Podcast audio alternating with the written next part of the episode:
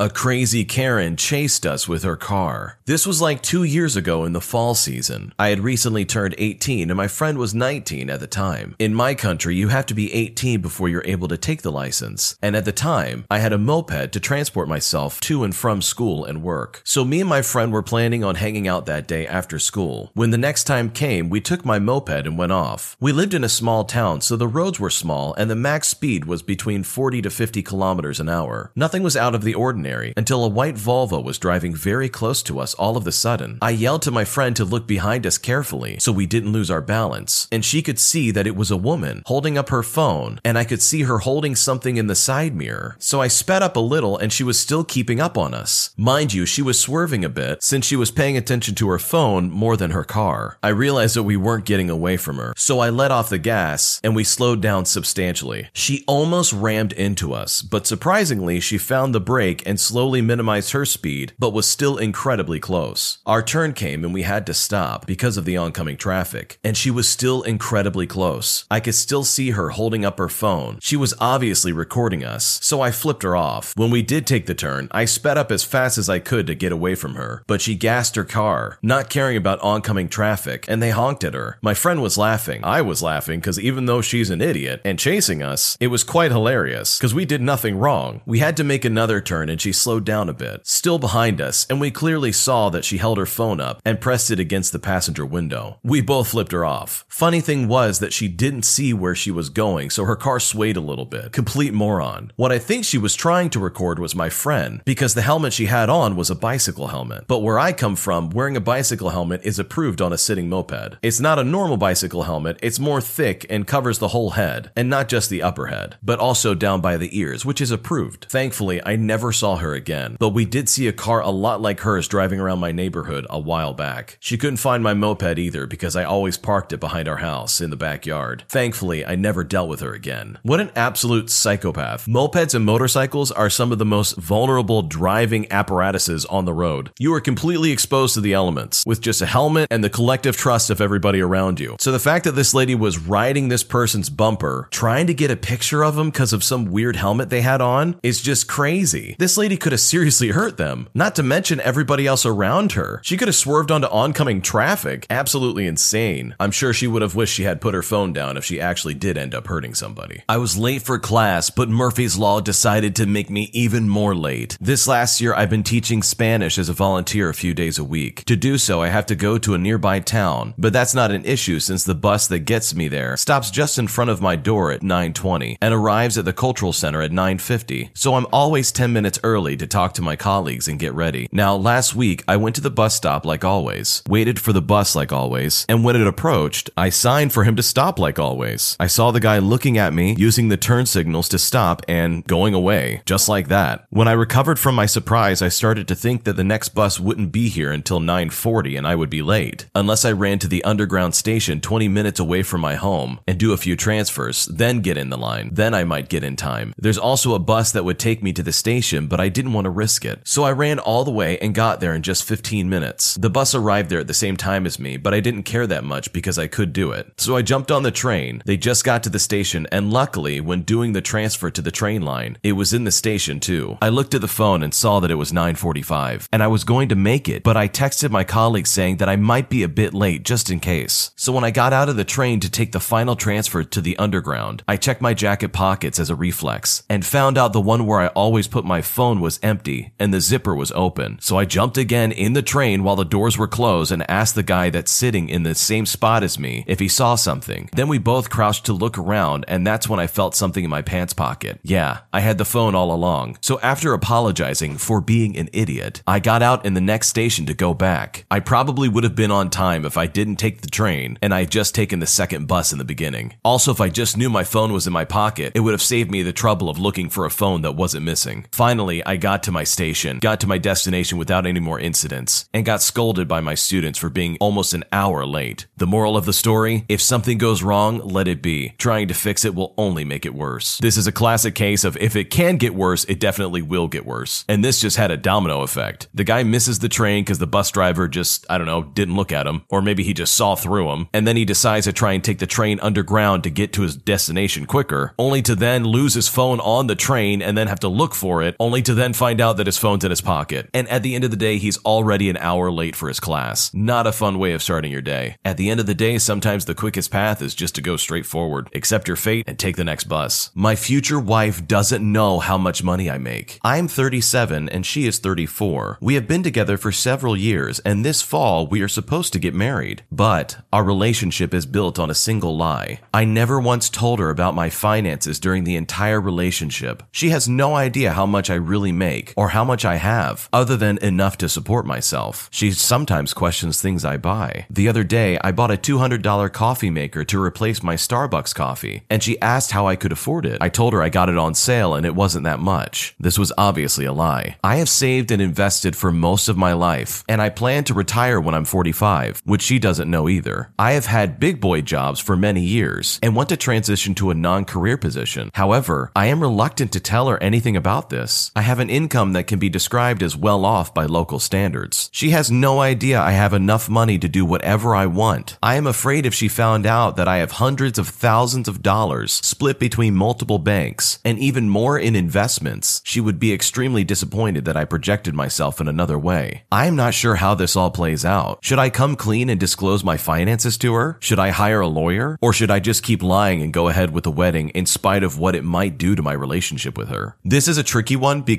I can see his apprehension in telling her. He obviously doesn't want to rock the boat with someone he's about to get married to, but at the same time, finances is an extremely important topic to have down before you get married. In most cases, they're probably going to combine finances where they both have just one bank account. In most cases. And so it's probably a little weird to drop on your future wife by saying, hey, I'm actually super loaded and I plan on retiring when I'm 45, whether you like it or not. It seems like this guy has not considered his wife in this equation in the slightest. It's awesome that he's rich and he's got a lot of money, but she should be the person to know about that. There's a chance that his future wife could be really hurt that he didn't say anything about this sooner. He obviously put a lot of work and thought and energy into his finances and planning the future he wanted, but he didn't really consider her at all. Marriage is about planning the future and growing old together and being there for each other. And it seems like she's just going to be at a huge disadvantage here, trying to mold to what this guy already worked out for the rest of his life. So yeah, he needs to tell her like right away. You don't want to go into a marriage with any kind of lie lingering in the background, even if it's something that you should have told him but you didn't. My girlfriend breaks up with me on a monthly basis. I'm looking for some advice on what to do. As the title says, she breaks up with me and wants to get back together very frequently. Should I let this behavior continue? The last time she stormed out of my room is because I said a joke on how she smelled, and she didn't like it, to which I apologized immediately, but she said she will lose her self-worth if she stays with me after that. Things like this make me wonder what will happen if the relationship actually hit hard times in the future. I dropped her off at her house. She then called me last night and was telling me how I don't care about her, and if I did, I would have reached out to her. I told her that she was the one that ended it, and how people don't usually end relationships for reasons like this. She says that's the only way she knows how to react. Now, what I want to know is should I get back together with her and help her overcome this or just stay broken up? She said she wants to start therapy to try and fix this issue of hers. Is it worth it to stay or still just to go? In all honesty, when he gets back together with her, she's just going to repeat the cycle again. So his best bet is just to get out and to get out fast. She clearly has issues and this is just not an appropriate way to react to anybody. I mean, he was clearly in this context just saying a joke about her, which people in relationships do, by the way, and she overreacted completely by saying that she wants to discontinue this relationship entirely. I mean, come on. If that's not an overreaction, I don't know what is. And good on her for wanting to go into therapy to try and fix her issues, but it sounds like this has been going on for a really long time. And I think if I was the guy in this situation, I would have to know when enough was enough. So it's really up to him. Does he want to try and help his girlfriend get the help she needs? Or does he want to find someone who's going to want to be with him and not break up with him once a month? I'll take the second choice if you ask me. I use coconut oil right before I use the toilet, and water from our bidet got everywhere. I bought a bidet online during the great toilet paper shortage of 2020. It was a cheap one that goes right into the line and isn't powered by anything, so no warm water. It seemed like a great idea at the time, but it got shoved into a corner and forgotten about. It would need an extra part before it could be installed. Only use cold water, and we never ran out of toilet paper. So it stayed in its box in the corner for nearly two years. I have Crohn's disease and psoriasis. Both are autoimmune disorders that can flare up for a number of reasons. My psoriasis has been under control until recently, when it flared up because of the immune response I had to my COVID vaccines. For the first time in my life, I got inverse psoriasis on my nether regions. Unfortunately, to add insult to injury, my Crohn's decided to flare up as well. So now I'm using the bathroom 6 to 12 times a day and wiping my butt raw every time. Fun times. But then I remembered the bidet in the corner. I got the extra hose from the hardware store, and my husband helped me install it about a month ago. Instant relief. I was so worried about the cold water being a shock, but it was wonderfully refreshing. It has a dial adjustment, but even on the lowest setting, it'll spray across the bathroom if there's no one there to deflect it back into the toilet. Even if you're off center just a little bit, the stream will shoot up behind or in front of you, so you have to be careful to adjust yourself properly before turning it on. I've been using it every time I use the toilet just to be sure I'm nice and clean down there. Since I have psoriasis and sensitive skin, I use coconut oil as lotion. When I was getting ready this morning, I lubed up from head to toe and got dressed as usual. Right before I headed downstairs, I decided that I should use the bathroom first. I finished doing my business, turn on the bidet on the middle setting, just a light stream to rinse a bit. As I turned it on, I go to scoop back a bit because I am lubed up like crazy from the coconut oil, and I slide all the way forward on the toilet and stop just barely before falling off. The bidet starts shooting water straight up and all over the toilet, the floor, my clothes, and even my hair. I'm able to get the bidet turned off in a matter of seconds, but my bathroom and I both look like we gave a toddler a bath. I had to dry the towel, the floor, and put the bath mats in the dryer. Then I had to change my clothes, dry off, and basically get ready for the day again. Yeah,